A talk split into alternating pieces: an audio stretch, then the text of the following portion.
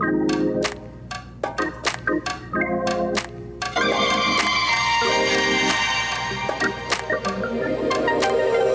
Hello, hello, hello. Welcome to another episode of SG Explain. We are here for a food episode, so get your stomach growling because uh, we're going to be going into some really, really tasty anecdote. But before, Elliot, how have you been? I've been good, my dude. We actually saw each other just yesterday, so I'm pretty happy about that. You see, today I'm like just chilling at home. For you guys who uh, are catching us on TikTok since we're posting some of these clips. Oh, I'm not recording the video today, actually. we can, we can. no, it's okay. I'm good. Just imagine me wearing like my muscle singlet, trying to act all macho. I thought it'd be a good thing to, to wear it because uh, our topic today is going to be pretty spicy and hot, I think. I like that. We were basically recording our collab episode with the financial coconut. We've been trying to, you know, talk to other people in the podcasting scene, and so we're actually doing a guest swap with them. In a couple of weeks, you know, stay tuned. We're going to be doing an episode where Reggie from the financial coconut comes on to our show to talk about a finance related topic. So, you know, stay tuned. We haven't really done many finance topics. For, for very good reasons, Rovik. Uh, the reason why we don't do these financial topics is because, uh, well, you, on one hand, I think you're very well educated in economics and finance, but I, on the other hand, we can't assume that everyone knows, you know, the 101 on finance. You, you have to remember that in season one, uh, where most of our finance episodes tend to sit was uh, with Willie, right? Yeah, and Willie true, was the knowledgeable one, and I was just there as a fresh grad who didn't understand anything about money, being like, "Teach me how to do things." we're going to be talking about something a little more rumbly in the tummy. It's going to be on nasi lemak. I love our food episodes; they're so fun to do. They tend to be a bit shorter, which makes editing easier. We focus a bit more on the stories rather than all the deep stuff. Not to say nasi lemak is not a complex and uh, intricate dish. Romy and I are, are quite foodies lah, so we're going to talk a little bit about our spots. You guys might, you know, have your own opinions, and we'd love to hear from you guys. Uh, always, always open up to drop us messages. Let us know some of your favorite hangs. for maybe our international listeners or those who have not eaten proper Singaporean food, you may be asking, what is nasi lemak? Well, nasi lemak is a dish that comprises of rice made fragrant with coconut cream and pandan leaves. And it is a light meal that is believed to be Malay in origin. It is traditionally accompanied by an assortment of ingredients, normally fried anchovies or what is called ikan bilis, sliced cucumbers, fried fish known as ikan selar, and a sweet chili sauce or sambal. Uh, of course, there are modern day variations, which we'll talk about later, where you have an extensive array of a lot more side dishes that you can normally mix and match as well. The word nasi lemak actually is very straightforward, right? If if we were to translate it, nasi is basically like rice most of the time, and then lemak refers to the coconut, and hence the, the name comes together. Well, lemak means fat in Oh, Malay. yeah, fat. Basically, it's fat rice. Uh, and the reason for that is because of the coconut, which is very rich. That's right. That's right. So in, in essence, when you look at it, it's just telling you the rice base of, of the dish itself, not, not essentially like all the ingredients that go into it. So when we look at modern day variations within this episode, we'll kind of see like what we have to offer, right? Like Singapore's array and variety, whether it's in your traditional hawker centers or, you know, packaged nicely in a $20 bundle, there's a lot to choose from. Nasi lemak usually refers to, as Rovik, you mentioned, like rice cooked in coconut milk. Uh, the rice is usually like slightly salted and made fragrant with knots of pandan leaves. So you'll notice that uh, if you go to like some hawker centers or even like those wet markets that have an attached eating area, uh, to it, you will see that they're always folding pandan leaves in the morning to kind of like steam it with said rice. It's supposedly the ordinary man's breakfast, and uh, I know I'm an ordinary man. I do have this for breakfast. Uh, traditionally served with fried fish, uh, which we mentioned as ikan selar kuning. So kuning is like the small fish. Uh, so generally they're not frying like the huge ones first. And of course the ikan bilis, the, the anchovies, are very nice, nicely light salted uh, with them and usually served uh, mixed in with some of the sambal at times. We also know that they have kangkong, which is the water spinach, and a dollop of sambal, the, you know, the chili paste. The fish is fried so crisp that it usually can be eaten whole, and that's how it's meant to be. So like the whole head, the tail, you can just kind of like smash it up. Yeah, no waste. No waste, no waste. If you look at old school styles of like packaging it, it's usually wrapped in like pandan leaves themselves. Hey, biodegradable packaging. Okay, you know, like big ups for that. um, nowadays, the anchovies are also fried with like the salted peanuts. The dish topped with thin slices of cucumber, and um, mostly they have like a telur, like the fried egg to go along with it. Or sometimes, if they want, like a boiled egg that they split in half. The rice and all its condiments are you know, and the side dishes are kept warm in a banana leaf, folded into this like conical packet. So it looks a bit like uh my I used to call it like pyramid shape. So I'll say I want to buy the green pyramid. Like when I was a four year old kid, I'll tell my grandma I want the green pyramid. Then she's like, that's nasi lemak. And I always thought it was cool. Like it looked like nothing else that was being sold at the hawker center. Now the sambal in the dish is usually like the signature condiment, right? There's they usually serve it as like sometimes a mainstay as part of the dish. Malays prefer their rice with like sambal ikan bilis, so chili paste kind of mixed with the anchovies, or this thing called sambal tumis, which is like the fried chili paste. The sambal is like a combination of like dried chilies, shallots, garlic, and belacan or, or shrimp paste. That's what gives it all like the fragrance. And sometimes even with like sliced lemongrass inside. So they usually fry it with the serai. The sugar and tamarind actually gives the chili sauce like a sweet and tangy taste. So it really is a, quite a delicate balance and no two places tend to have the same, of course, unless it's like OEM delivered or something. But generally speaking, the ones that I follow and the ones that have a lot of popularity, uh, they take a lot of pride in their sambal. It becomes like a talking point and a sell point for some of these shops. Like I mentioned, the rice is traditionally steamed because it's cooked over a hot fire and the coconut milk can easily burn. So this is not like a super simple process, at least traditionally speaking. Modern cooks use like you know, the rice cooker and replace the water instead of steaming with water uh, with the coconut milk instead. Some secrets to making good nasi lemak include cooking the rice partially the night before, then adding the coconut milk and pandan leaves the following morning to complete the cooking process. I like how the research said some secrets and then and then they shared it. Yeah, it used to be a very big deal, honestly. And this is not just true for Malay cooking. I've done my research on fried rice across the world, uh, hoping that someday it will come in useful. Actually, uh, Din Tai Fung, they do the same thing. They always partially cook their rice the night before, and in the day, in order to keep that fluffiness when they fry the egg, uh, it's cooked to completion only in the serving process. That's pretty interesting stuff. So this dish remains one of the cheapest meals offered in local food courts and hawker centers. While many stalls sell the dish as a set meal for like, you know, the basic accompaniments, and others offer a wide variety of side dishes that can be added to the order. True enough, you know, you can actually still find, I know a lot of places that still sell $1.50 nasi lemak. That to me is still such a surprising feature of our food culture, right? That you can still go early in the morning even, and they'll have all these like small pyramids, as you said, right? Either with uh, pandan leaf or even with like a paper wrap. Yeah, it's like one dollar fifty, two dollars, and it's rice, lots of chili, maybe some ikan bilis, and if it's value for money, they'll give you the ikan kuning. And there are a lot of people, especially the older generation, that have gotten used to just having that for breakfast. I tell you who enjoys this the most, okay? If you've ever been on a production set filming, right? Nothing makes a production assistant's life happier than saying, hey, we're only buying this nasi lemak for lunch because it reduces the budget by so much. I've been on so many sets, right? Where it's like, hey, what's for lunch? Oh, we're having nasi lemak. Then you're like, yeah, $2 awesome. nasi lemak. Yeah. $2 nasi lemak. it's so good. Places are competing either on the rice, the sambal, maybe even the ingredients like mostly the the chicken. I think the nasi lemak competitive space is definitely intriguing, and we'll talk about some of the key players later on in Singapore. But before we do that, as with every SG Explain episode that has a historical element to it, we are going to go into the Singapore time machine and go back into the past and to find out actually when did nasi lemak start. A couple of caveat. The first being, it's very easy to fall into the Malaysia, Singapore kind of debate, like where did nasi lemak come from, and you know which is better, and all this kind of stuff. I think it's important to remember that in the days when nasi lemak was being developed, even the concept of Malaysia and Singapore was wasn't there yet, right? Like we were basically all on this part of Southeast Asia, the greater Malayan archipelago, and people were just kind of eating and trading and all this kind of stuff. If you don't know about that, go check out the pre-colonial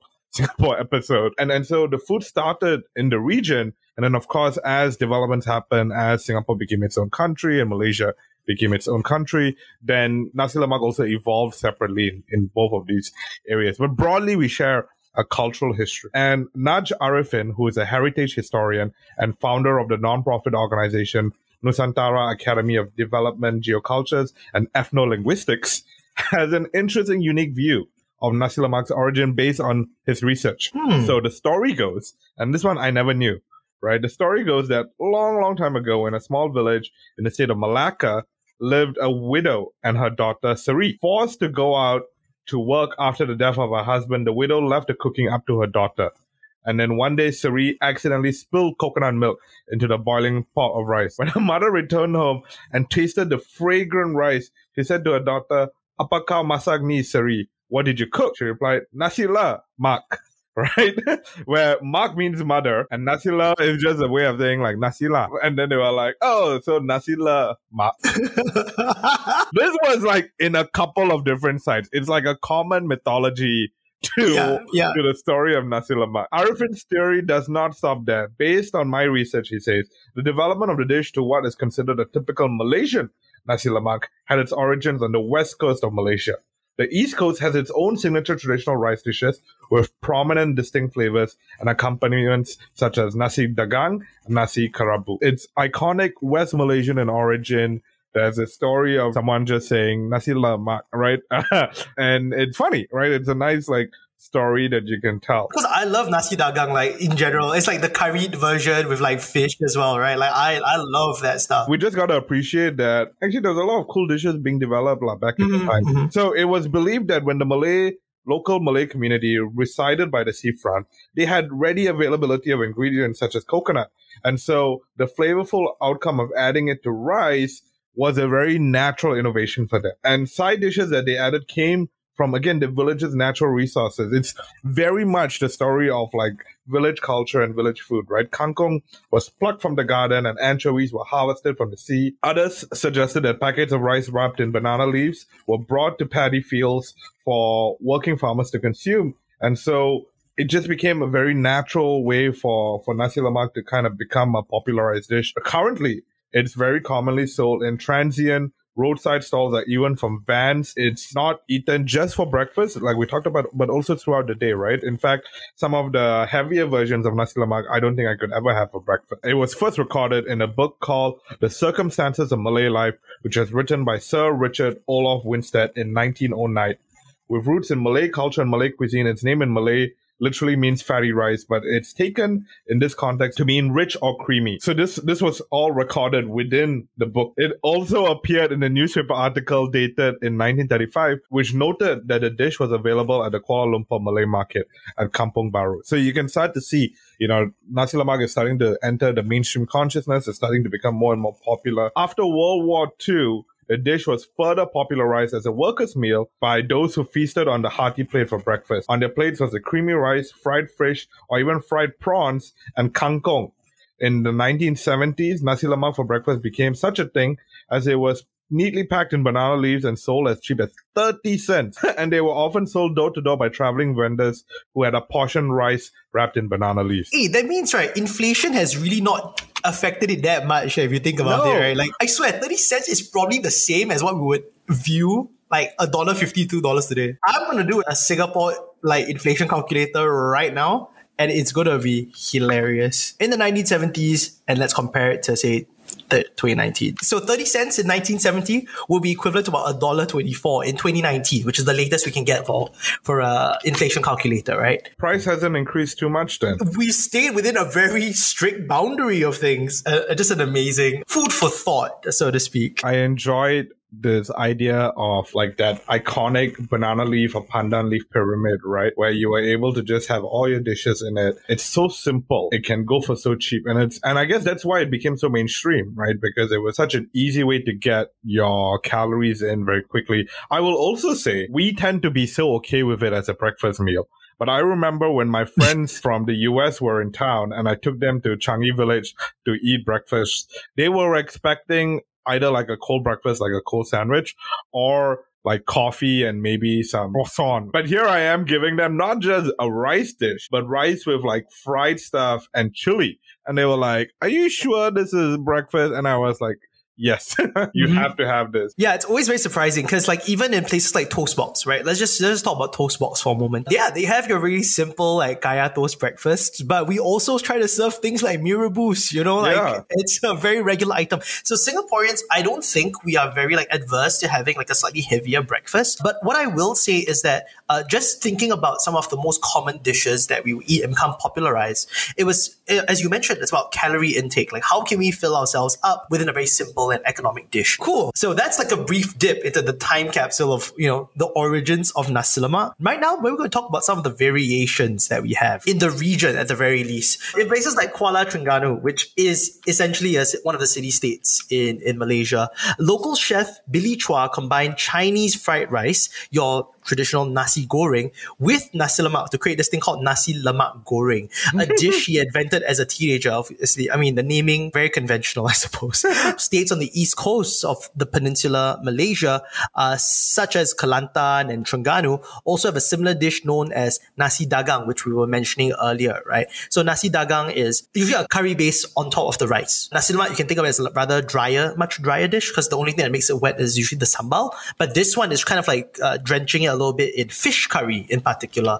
And the fish isn't like a whole fish which is fried. Uh, usually they have a cross section of like a much bigger fish. So it, it's a very different style. Uh, the coconut rice is a mixture of normal grain and this thing called pulut, uh, also known as like glutinous rice, right? Uh, which is then steamed with halba, uh, an aromatic seed spice, also known as fenugreek seeds. Okay, uh, there are also onions and ginger that are kind of like put into the mix. It is eaten with ikan tongkol, which is the the tuna fish I was mentioning, like much bigger fish. And nowadays, it's not always tuna. I understood that based on the wet market that I go to at Marine Parade, they don't use tuna fish uh, for some reason, and it moves on to like yellowtail and stuff like that. La. Just variations of what is catch of the day, and also sometimes you know you just can't be picky. Uh, as long as it's a much bigger freshwater fish, you're generally in the right in the right park. And nowadays, we even see it with things like chicken curry to go along with it. So uh, chicken becomes this thing that I think is a bit more modern lah, since we talk about the history of it. Indonesia also also has its nasi guri and nasi kuning, which are cooked for special occasions and festivities. Now, while both are cooked with coconut milk, uh, the addition of spices, lemongrass, and turmeric to the latter imparts a fragrance and distinct yellow color to the Nissan. Uh, to the Nissan Kuning. No. the new model, is it? We'll, we'll, keep this part in. We'll keep this part in. The Nasi Kuning.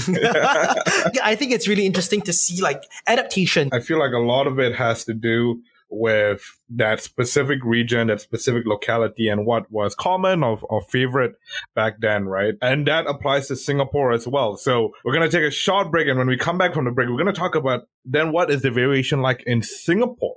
right? What is unique about Singaporean nasi lemak, if at all? And what are some of the famous Singaporean nasi lemak stalls? Because what would a nasi lemak episode be if we didn't talk about our favorite wrecks? So stay tuned for a short break. We'll be back very soon.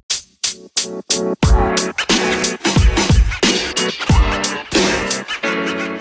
man. You know, man. We're glad you're listening to this episode and are part of the SG Explainers community. You're special because you're part of a group of people who are joining us to understand the Singaporean identity through a wide variety of topics. Ali and I do this completely out of passion, but we do incur costs to use software, equipment, and not to mention the time spent. We're hoping that you may consider supporting the SG Explain effort in one of two ways. If you click on the podcast description of the podcast you're listening to, you'll see a link that says support this podcast with a link to anchor.fm slash sg explain slash support. A contribution as small as 99 cents when added up by all our community members can go a long way for us.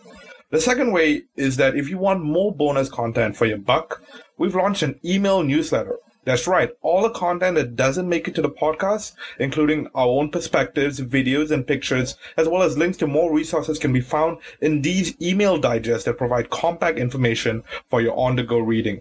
For five US dollars a month, basically the cost of a bubble tea, through Substack you can get a digest a week with great content.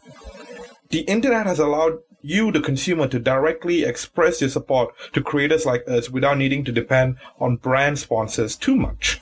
We hope you can give whatever you feel comfortable with. Here at SG Explained, Elliot and I are committed to getting great guests, conducting thorough research, and bringing you quality explainers on all things Singaporean. Thank you for being part of our community.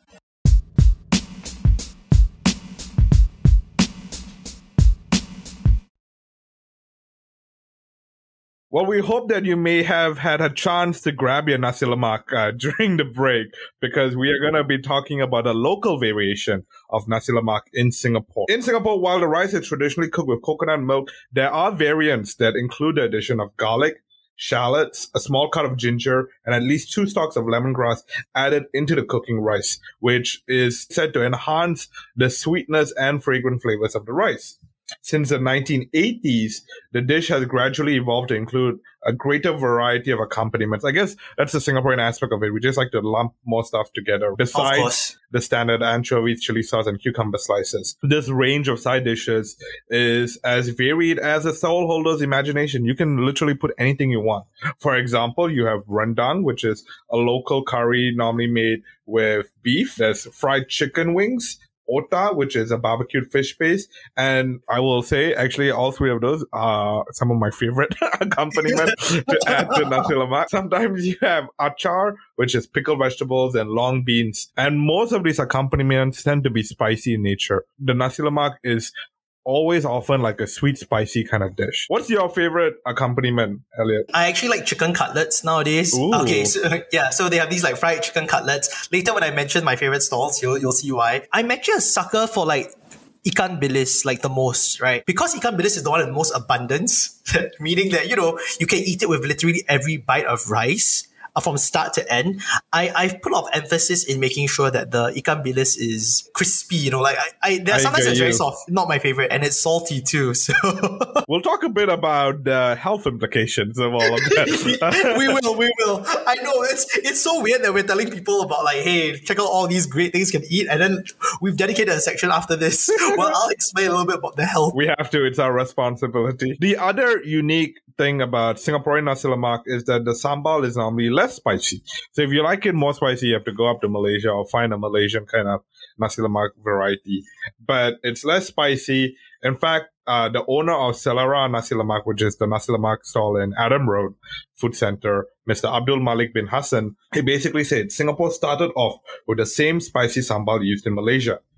But he realized that tourists who visited his store did not dare touch his sambal. They took the feedback and basically adjusted the sambal so it was sweeter and less spicy. And because Mr. Abdul Malik knows how important the chili is for nasi lemak, he said, having nasi lemak without the chili is like the body without the soul you must have the soul inside to move the food.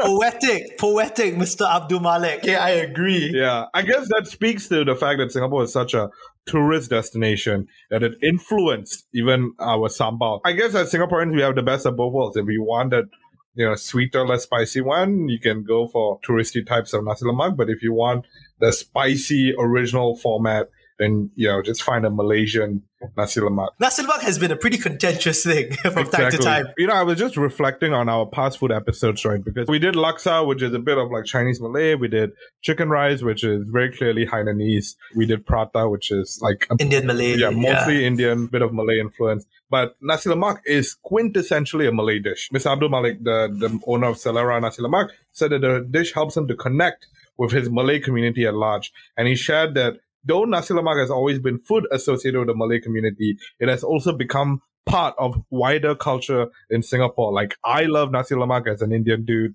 You love nasi lemak as a Chinese dude. I love nasi lemak, dude. I cannot tell you how much I love nasi lemak. It's probably one of those dishes where when I come back, I have to have it. Like a pregnant person, right? Sometimes I have these weird 3 a.m. cravings, and I can tell you that it's never McDonald's. Okay, it's always nasi lemak or prata. It's either one of these two. I feel that, and I'm sure a lot of our audience does too. I just have this quick tip that I want to share with people since we're not sharing like the like our favorite spots yet, but there's this place at Chai Chee, right, that I used to do my laundry at, okay?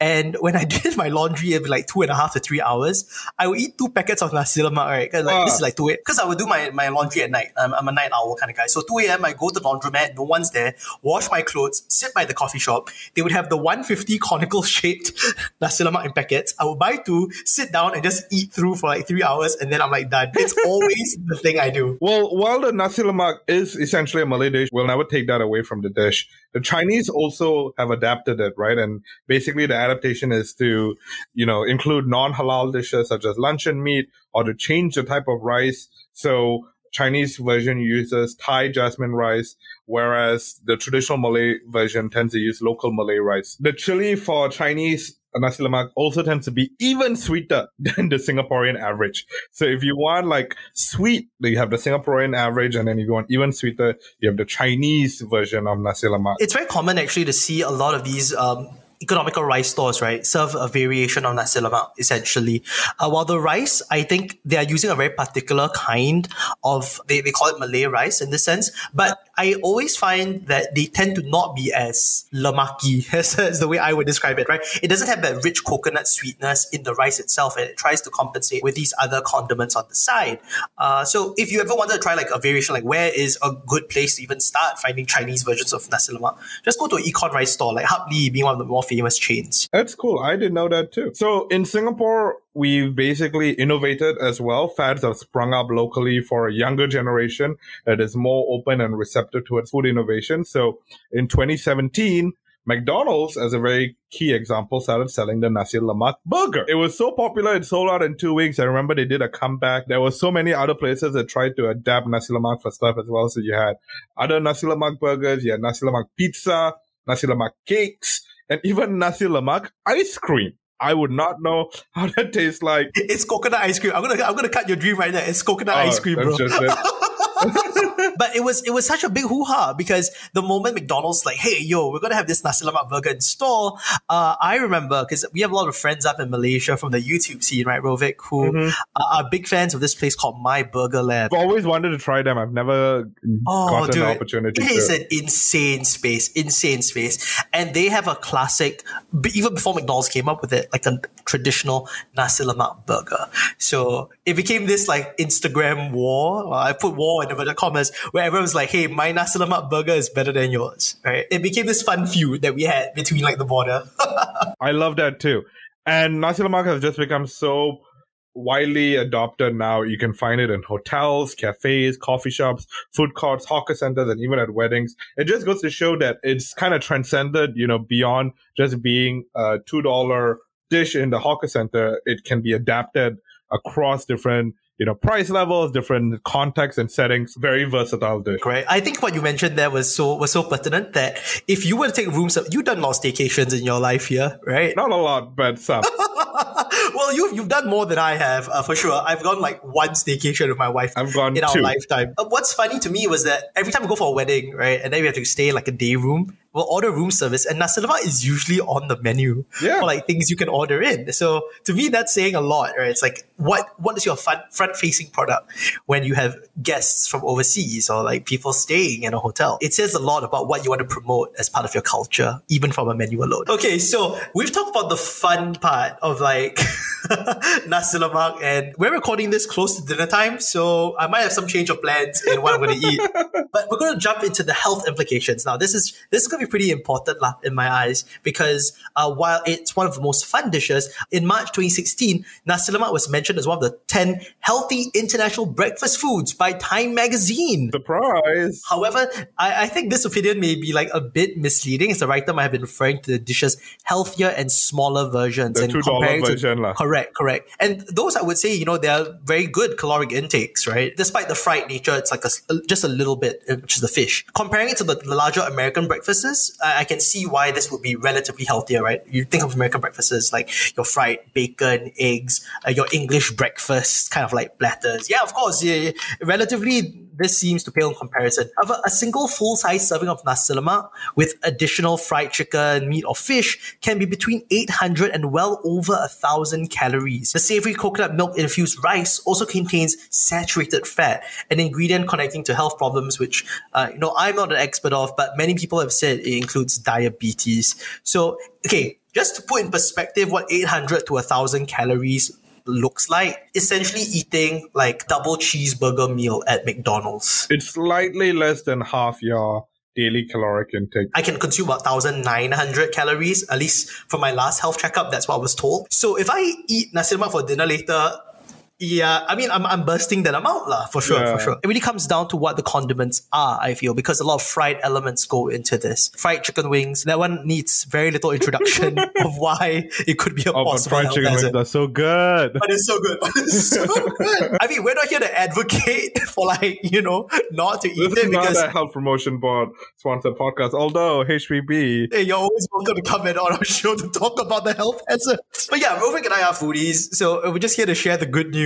But it, would- it would be remiss to say that this isn't like something which is under the radar for you know for the wider for the wider conversation. Speaking of good news, why don't we share the good news of the list that we've collated Yes, of yes, notable let's do stalls in this. Singapore? Let's do this. Let's do this. The first one on the list, this is my personal favorite for many good reasons. Uh, this one is Changi Nasi Lemak, right? Established in the 1970s, Changi Nasi Lemak has been serving up their legendary Changi chili alongside their fragrant coconut rice since their debut. Uh, after a well-deserved break, uh, Changi Nasi Lemak is making a comeback with more than three generations worth of experience. Uh, however, it is no longer at Changi, but they kept the name.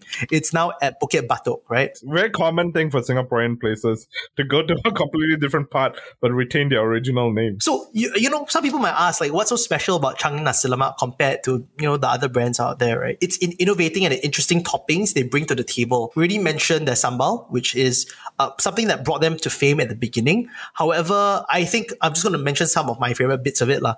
There's this one that they offer called the spicy thigh. I'm a sucker for the McSpicy in general. You know, SethLui.com actually talks about a number of these stores. So he was the first one to introduce and say like, hey, can you go and try this Changi Nasi Lemak? It's really, it's really shock lah. It's got everything. The lemak in the rice is very apparent. But he said, because you like McSpicy so much, you try the spicy thigh. I was like, okay, I'll give it a shot. Yo, it's even better than a McSpicy for me. Hence, I don't have these McDonald's cravings, dude. This is the one that I crave at night. This list is by Seth Lui, so Oh, fantastic, fantastic. And the set for the spicy thigh is only $5.80. So guess what, McDonald's? Cheaper than a McSpicy meal, okay? And I think it goes very well with the sambal, lah, to be very fair. That's, that's the first one that I like. The second on our list is this place called Mizzy's Corner. Uh, Changi Village Hawker Center, you know, is this famous battleground. We actually did mention this the last time. Like, uh, we've mentioned Changi Village Hawker Center as being one of the hot spots. Uh, and one of the main contenders in this place for best stall is this place called Mizzy Corner Nasi Lemak. You can choose from a few different set meals here. Uh, there's the standard set A, which is only 350 but it comes with fried egg, your favorite chicken wing, ikan bilis, and the sambal chili. this is my favorite This lemak because the chicken wing is so good. They deep fry it; it's so juicy, and they even have excess bits of batter that hang off the chicken wing, making the skin extraordinarily crunchy. Is this the one that it crumbles? So like the rice also has like bits of it, right? Like, oh my gosh, it's so yeah, good. yeah, yeah. Sometimes you eat Japanese food like tempura, right? Then those those like tempura flakes kind of like trickle into the rice Oh, and they mix it up. Yeah, this is ex- that's why it I reminds feel me so of. frustrated that Changi is all the way at like the side of Singapore. Hey, sorry, sorry, my dude.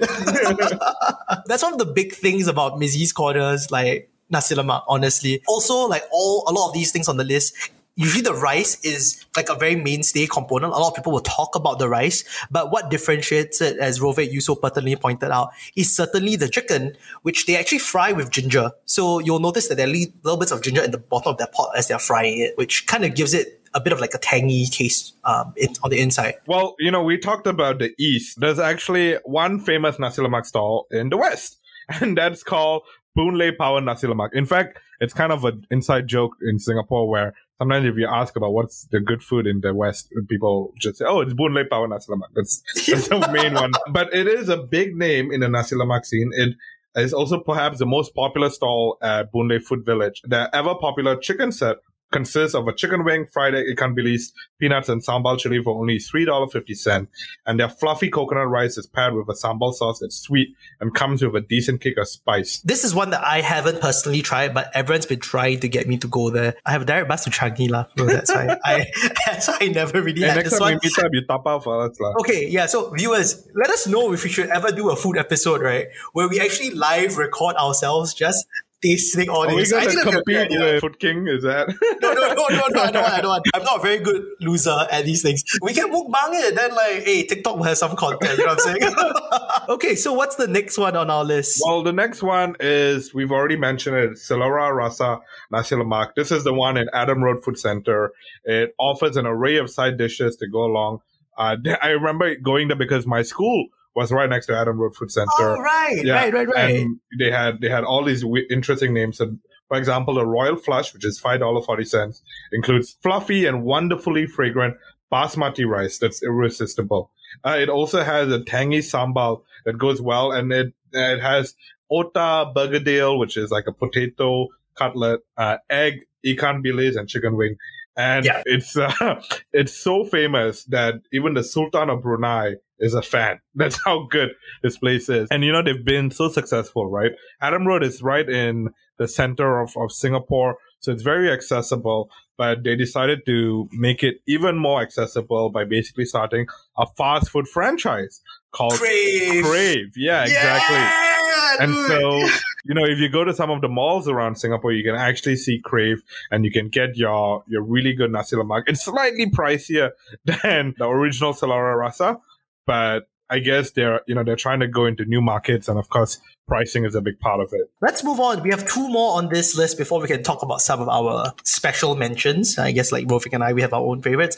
Uh, Adiman is the next on this list. Now, if you're looking for something out of the ordinary, Adiman is the place to go. This one is located at Golden Mile Food Center, which is also known as the Army Market, where they sell all the army goods on the second floor uh, of this place. So if you go go uh, onto the first and basement, uh, you'll find um, Golden Mile Food Center. Uh, this hawker store reinvents the classic nasi lemak by giving it their own spin. Uh, it's a bit on the pricier side, but the best seller is this thing called the nasi lemak cutlet which I I'm a big fan of. Now this is seven dollars and fifty cents, which comes with a chicken cutlet that's really really crispy. So it's a it's a deep fried cutlet lah, so to speak. So no bones. You don't have to worry about it. You can you don't have to get your hands dirty. You just use your fork and spoon. Uh, it also includes a special salad that consists of quail eggs and grapes. So you think like yeah, you think like quail eggs and grapes sound very fancy, right? But somehow it feels very down to earth. The first time I was I was trying, I was like, whoa, this sounds very decadent, but it just blends so well uh, with the rice that they serve. Personally, I don't think it's the most fragrant of rice, but because of the condiments, it kind of gels together and gives a really light and explosive taste in your mouth that lets you try a lot of different flavors at any point in time. Uh, you can even opt for like a generous coat of salted egg sauce for a dollar. I've not had that before. I didn't even know that was an option, but now seems like another reason to go. we're dishing the secret. This is the inside truth. And I will say, for seven fifty, you might think, yeah, a bit pricey. Maybe you know there are a lot of other. It's a hawker center. There's a lot of dishes around. But if you're very hungry, this is super value for money because the proportions are huge on this thing. The last one that we have is uh, no stranger. This one is Punggol Nasi not situated at Punggol uh, much anymore. there are a few of these places that you can go to. Uh, one of them being at Katong. They have a franchise at Capital and City Hall. Yeah, I think Kovan has one as well. The queue always very long. lah.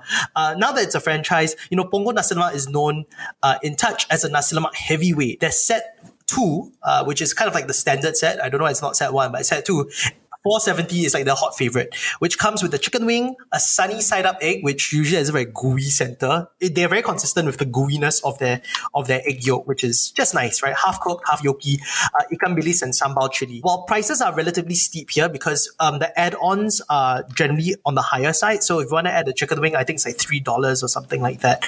Many customers return for that particular juicy chicken wing as like a second side piece. I have, I have a good friend who lives right behind the Punggol Nasi Lemak at uh, Tanjong Katong and he always goes there, buys like the base set, and just like pops up with three chicken wings. Easily comes out to like a ten dollar meal. I love the chicken wing at Punggol Nasi Lemak. Oh my god! These are the few that, if quintessentially, let's say you're you're you're just thinking of having a nasi lemak day out or to recommend people, I would say this list covers bases for different kinds of nasi lemak you might want to try, but spread across Singapore as well. So if you want to kind of be adventurous, this is a good place to start. If you don't know you know, where to begin. So Elliot and I will give our special mentions now. This list is from SethLui.com. Thank you, Seth Lui, for doing the research and My man. basically making it available for people like us to collate. There were a couple that are not on there. I guess this is a bit more hawker focused. The one that I thought to raise was the Coconut Club, and it's in Ann Hill. It started by you know a very nice family that decided that they wanted to elevate Singapore cuisine. The core of nasi lemak is still there, right? It's rice,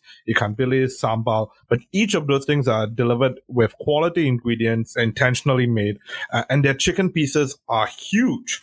Right, it's basically like full chicken pieces. It's a full meal. I every time I have Coconut Club, I can hardly finish my food, but the food is so good and it's it's you know you're just eating premium ingredients with your nasi lemak. They've also been innovating, so they have all kinds of stuff that they keep bringing out. I know they had like one that was like a curry version uh, recently as well. Uh, and I personally love their otah. If you are willing to spend less than twenty dollars, Coconut Club is definitely a place to go. My special mention is something which uh, I've only found out probably in the last two years, or maybe like a, just a year ago. I, I think it, maybe it was just pre-pandemic. I think is this place called Bali Nasi Lemak, or or they also known as I Love Bali Nasi Lemak. Very interesting place. It's in Geylang. Uh, you guys can just make a quick Google search for I Love Bali Nasi Lemak. You'll find it. What makes them very special? If I want to go for like my traditional crispy crispy chicken wing, for sure, you know I'm heading down all the way to Changi. But what they have here is a kicap manis style chicken wing that goes with their nasi lemak. Now, very rare. I don't know any other place that has a kicap manis style chicken wing, but this place, I can tell you, very generous. And their side dishes or, you know, the things that they can do for add-on for condiments is very interesting. The story obviously is that they, has this like Balinese sort of like flavor to it, but they have this thing called sambal petai now, sambal petai is not something that everyone will enjoy. I'm going to just like, you know, give some forewarning. Uh, but it's this very bitter sort of like bean. You can get like the kicap manis chicken drumstick set and add the sambal petai for a truly like Indonesian goreng style kind of like nasi lemak to go with it. So I do, you know, kind of like want to put it out there. I don't think they get enough media love. Uh, very few people have covered them, but personally, hey, who knows? Amy Food King, I'm coming for you. That's our list, and that's the history and evolution of Nasi Lemak and its importance to the Singapore identity. I'm pretty sure there's no debate that Nasi Lemak is important to the Singapore identity. Yes, started off in Malaysia, but it's here to stay. Let us know if we've missed any recommendations. Let us know if we've missed any good stalls that we should know. Elliot and I will definitely go and validate your your recommendation. but yeah, this was a fun episode, Elliot. No, it was great. One of the things that I'm thinking thinking about for us to do during our recap episodes, which not that far off from now actually, is uh, if you guys have suggestions, we'll gladly like shout it out during that episode itself. So you know, share the good stuff. Uh, hopefully, we can compile all these comments from from our listeners, and then by the time the review episodes come, we have a whole slew of information to dump there. It was fun. So uh, thanks for listening and tuning in for another episode of SG Explained. Follow us on all socials. Share this episode if you enjoyed it, and uh, yeah, keep on keep on tuning in. We have a lot more good stuff